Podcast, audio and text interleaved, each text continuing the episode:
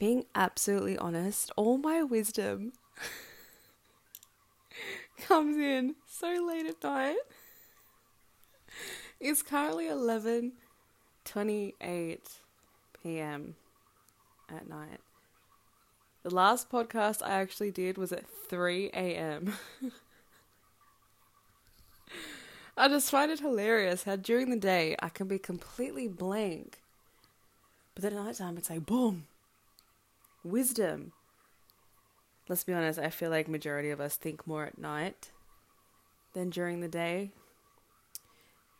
But yeah, just so you know, like if you listen to any of my other podcasts and you hear me just mumble and fumble and stumble, I mean, I don't edit it. But you know why? Because it's potentially going to be 12 a.m., 1 a.m., 2 a.m., 3 a.m., 4 a.m., or 11:29 p.m., like right now. But what I wanted to talk about today was failures. Failure in general, failing in general, because I mean, I've had many, and even lately, I've had a few. And I don't consider that word as negative. Like, we've kind of slapped that label on it and saw it as this treacherous road to go down. But I think some, I think majority of us have actually heard that mistakes and failures are a part of life and they help shape you, they help drive you down a path, they help you learn. I mean, it's true. It's very true. But we still carry on this stigmatizing behavior towards it where it's like if you fail, you're just a failure at life in general, you know? If you get low grades or if you don't pass that exam or that test or if you don't study well or do this or do that, you're just an absolute failure in this life. I'm still trying to understand where the logic of that came from and what the point of preaching that is. Maybe I do know, but I can't think of it right now. I feel like I know. It's like another society structure that was built from past generations, and then everyone's just sort of gone with it and kept going with it, even though it's it's just not working. You know, a lot of the concepts that go on out there aren't working. But failing, it is normal. But I find it really sad that in a lot of family um, backgrounds, cultural backgrounds, the failing, the failing concept is just like an absolute no-no. And the consequence of that is that when you're telling your child that they need to continually succeed and succeed and succeed, and that your love is unconditioned, is um sorry, is conditioned. So you know, basically, I'm not going to give you any of my love unless you get good grades or you succeed in school and you strive and you strive for perfection and you know you take your lessons you take your tutoring tutoring why do i feel like i said that wrong tutoring i'm not even you get what i mean you know if you do all that then you know i will grant you with love and appreciation, and I'll grant you with compliments. I still find it really sad that that stuff still goes on. A lot of it's within cultures, if I'm being honest. A lot of cultural backgrounds still really rely on that conditioned love and failing failing as the absolute end of the world situation. The mentality is really interesting behind that because then we have many people that grow up people pleasing and with anxiety and not knowing how to cope when they do fall and come across mistakes or come across not succeeding in something. Eh, I'm, I'm going to be blank. Blank. To be blank. Uh, I'm to be blunt. I'm to be blunt here. If anyone does this out there that's listening, truthfully, you're setting your child up to be very fearful, to be very emotionally unavailable, to not cope. Because in this life, you're going to go through many lessons of mistakes and fall downs and potentially things that don't work out. And when you set this path of perfection up, you're setting up an illusion, making them believe that perfection is the standard they need to strive for. So when that doesn't work, their whole world comes crashing down. I see it so much. I see it too much and I hear it too much. And that's sort of where I have to say that our generation needs to take a step, and the younger generations have to take steps to change that, to break that. It's not easy. Trust me, me know, me know that it's not easy going against the current, especially when you're surrounded by it and you're surrounded by the same belief systems and family traditions and structures. But hey, everything that you love, especially nowadays, goes against the current in more ways than one. So it's kind of like if you're happy with doing that, do it. And if you're finding fulfillment in going against the current, as hard as it may be when you face others that don't like it, don't like you doing that, it's your life. That's a whole different thing. But I just felt like I had to put that out there because, again, it's just, it's so heard, it's so known. What so many people go through. And I want to add this as well that our parents' generations went through it too this is a generational thing we're talking about. This has been passed down, you know. This is this is core belief systems. Core like embedded from generation to generation and they've just stuck like this and they've never questioned it. They'll probably question you and why you're depressed, why you have anxiety.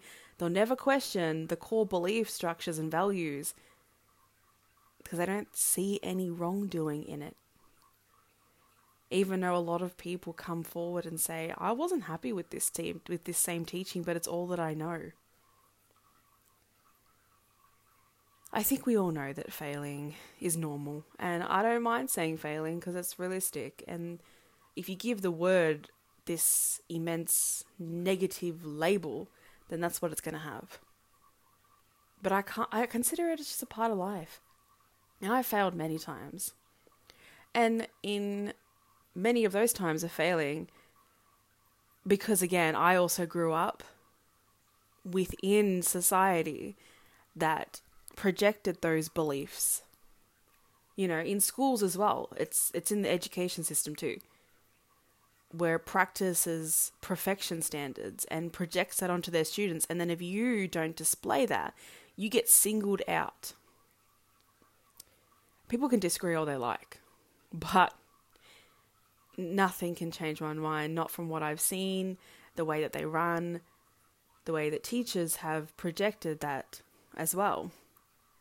There is like that favoritism within, you know, how good are you at succeeding? How good are you at following the perfection standards here? But yeah, all of that, I feel like we've all experienced that crap. And it really made it hard to accept the failings even the big ones. I've had a few big ones in the last two, three years. Some that actually had me going to counseling for. I can laugh about it now because I just think, wow, I really thought that that was that was my rock bottom again. Like I'd hit rock bottom from failing with that. I one particular one that I don't really mind in saying is when I made a petition to bring mental health into education into the education system. And I had a plan. I had thought up the ideas. I planned it out. And I really thought that I had a, like a, a case you know? I really thought that this was something. Because a lot of other people have said that they want this and I thought this would be good because it's we've all got mental health, you know, a class dedicated to teaching students how to cope with depression, anxiety, how to support each other, all that jam. I had it all planned out. And I did it, and it failed. it really did. It failed. I was so passionate about it. I was really determined, um, and it just didn't work out as I expected and hoped. You know, the support was scarce, and it even started arguments with people. You know, it was a completely different reaction. And I really felt like like I made a decision. I left this petition up for I think a year. I left it up for quite a long time, a year and a half I think it was even. And there were some people that were 100% on board. I think I got like I think I got like 3 400 signatures. 300 I think. Yeah. And there were people that were commenting, and that was amazing. Yeah, that is something to recognize. I recognize that. You recognize those amounts. But I remember going through the stages of just absolute, just feeling absolute shitty. Because I, I did what I could with it. I took it as high as I could. I did my research with it but because I didn't have enough to back me up and there you kind of when you're taking on something as big as this you do need support good support big support. Like there was a whole lot of shit to it. But it really it really made me feel a certain way you know and i feel like that was one one of the situations that really got me.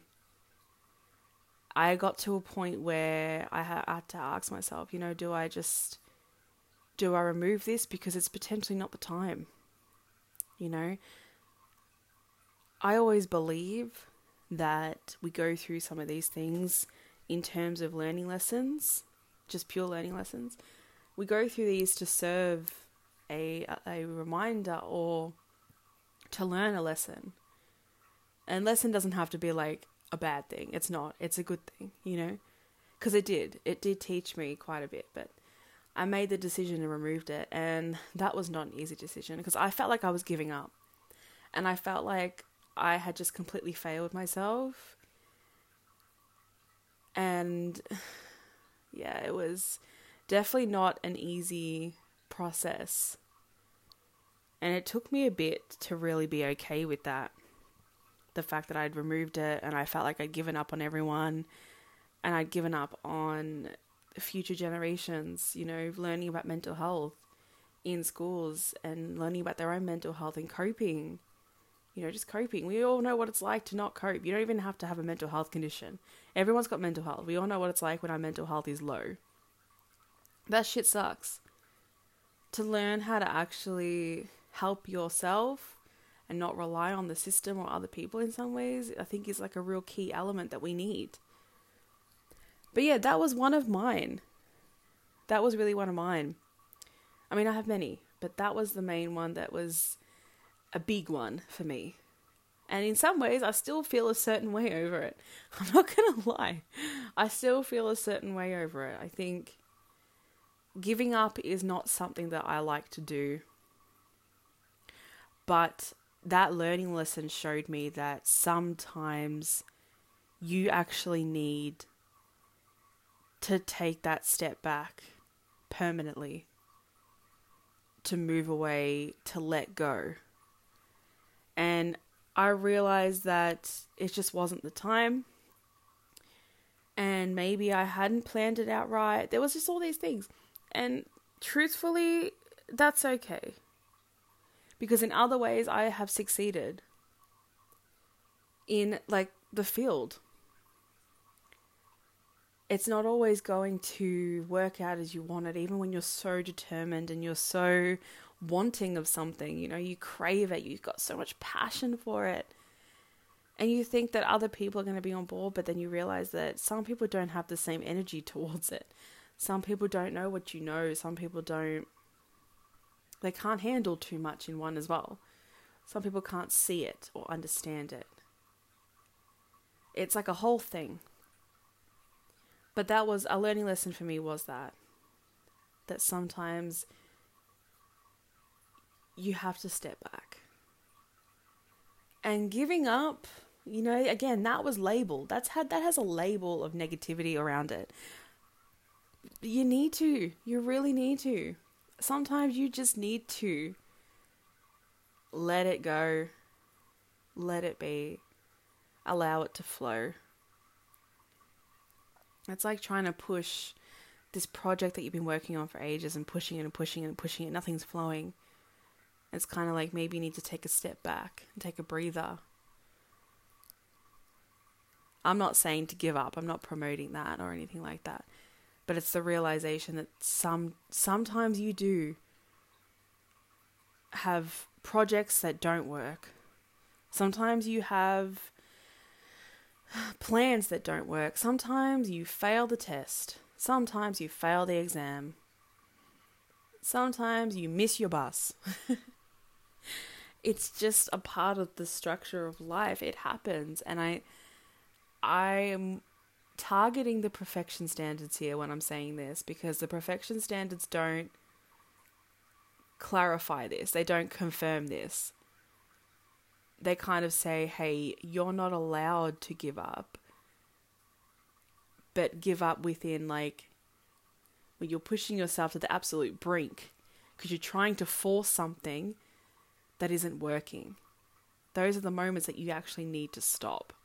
But then the perfection standards, it's like, no, you keep going. Because if you don't, you're an absolute fucking failure. You are nothing. You are unworthy. You're just uh, someone that just gives up. We chuck a lot of labels on stuff. We really do. But I want this podcast to sort of be that reminder that we all know what it's like, I think, to to lose something dear to us. To work really hard on something and it not work out. To have drives and passions and it not work out. To really fight really hard for something and it not work out. To try something and to fail at it. To even fail at tests and exams. We know what that's all like. I bet you some people are like, I don't. so I really should say that not everyone, but realistically, like I said, it's a part of the path realism, it's a part of the path. But it happens. It happens. And majority, it's sad that that is seen as such an abnormal thing. When it's the complete opposite. How many people are miserable growing up with imperfection standards? and being told that failing is not an option when it's that's going against the current completely that's literally going against just life and when you're trying to fight against life that's when things get deeper and messier because you're going against something that's completely normal and that's what i'm telling that's what i would tell anyone that follows in the perfection standards and preaches that to their children or family members or work colleagues, whoever it is, you are pushing something that is unnatural. Because it is. It is really unnatural to consider perfectionism as the whole. And then that's it. And you can only have that. It's unnatural. And that's how people fall into depression and anxiety and people pleasing if we want to assist the future generations into getting back up when they fall down, this is the start is breaking that shit. Breaking the perfection standard, breaking the perfectionism. I don't know if I said that right. Just breaking all of that and coming back to the realization that that's an illusion and that it is okay. It is okay to have these moments. It's okay to go through this. And you're allowed to feel things about it. You're allowed to feel certain ways when you have these moments, but they're normal. They're so normal. And you get back up and you try again, or you try a different path, or you go a different way. And if you need to grieve over it, you grieve over it. That's normal as well, feeling certain ways about failing. That's completely normal We've grown up in a society again that has preached that it's not. So, of course, we're going to feel certain ways when we do fail. And we do have moments where things just don't work out and we're really hoping that they would.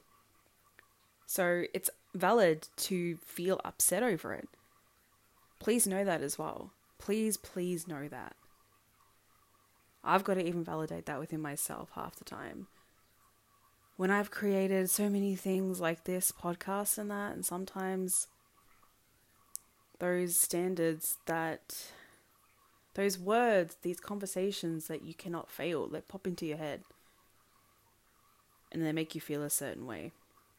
But again, it's all about unlearning these structures. It's all about moving forward and realizing what doesn't work anymore.